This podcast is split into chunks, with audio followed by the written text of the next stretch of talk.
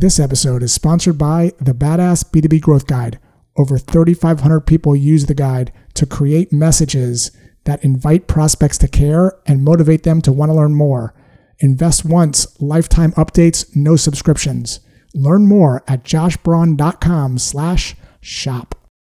Let me tell you what never to do when you send a meeting reminder to a prospect. See what I just did there? I opened up a question that your brain wants to answer. I created a little gap between what you know and what you want to know. These are called open loops, and they get and keep your attention because they make you curious. Curiosity feels like a little mental itch in your brain that you want to scratch. If you've ever got caught up in a series on Netflix, you've probably experienced open loops. I just got caught up in The Queen's Gambit, which does an amazing job of creating open loops or curiosity gaps, not just from episode to episode, but even within each episode. The writers will share some information to keep the plot moving along, and then at the very end, like the last two minutes, they'll create another gap and it will make you wait for that timer to go down to zero. And all of a sudden, you're watching the next episode because I want to find out what happens. Binge worthy shows got me thinking about how we communicate with our prospects to ensure that they show up for our demos. We typically will send reminder messages that sound like this Hey, Glenn, just a reminder that our demo is scheduled tomorrow at 3 p.m. Eastern. Here's the Zoom link. Bob. So, what's the problem there? The problem is there's no open loop. Prospects don't care about your demo, they care about what your demo can do for them. Those two things might sound similar, but they are two completely different approaches. People don't want to be camera experts, they want to take better pictures. The thing is, everyone's taking pictures today.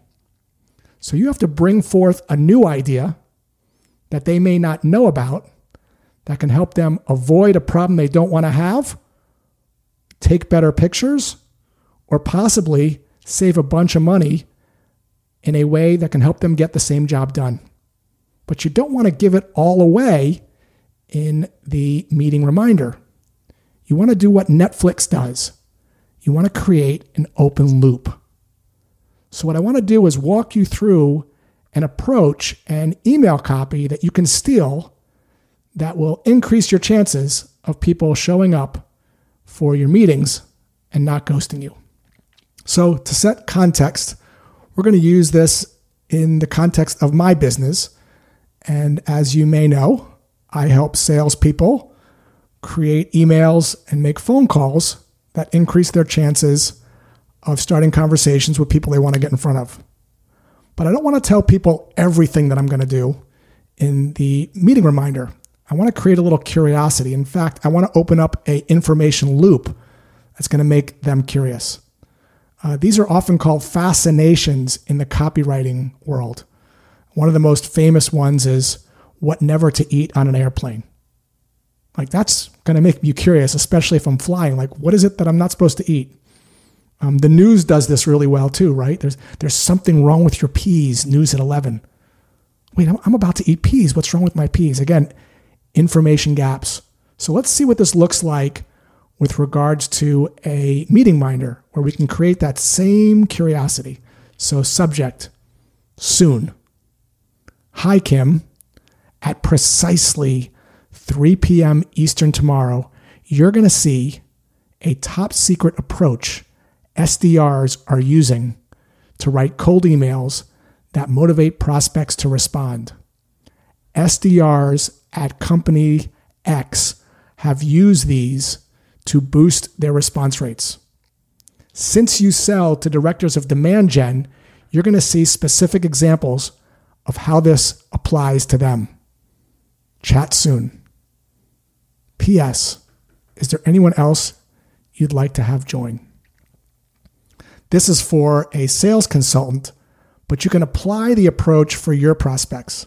So let's break it down a little bit and discuss the psychology of this so that you can leverage it for your prospects.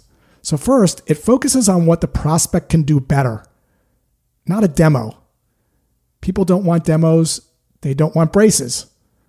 They want the confidence that comes from having the perfect smile. So, in this context, the desired outcome is motivate more prospects to respond. I'm using the word top secret or unconventional or lesser known or unusual approach. Those are words that are going to create a little curiosity. What is this top secret thing?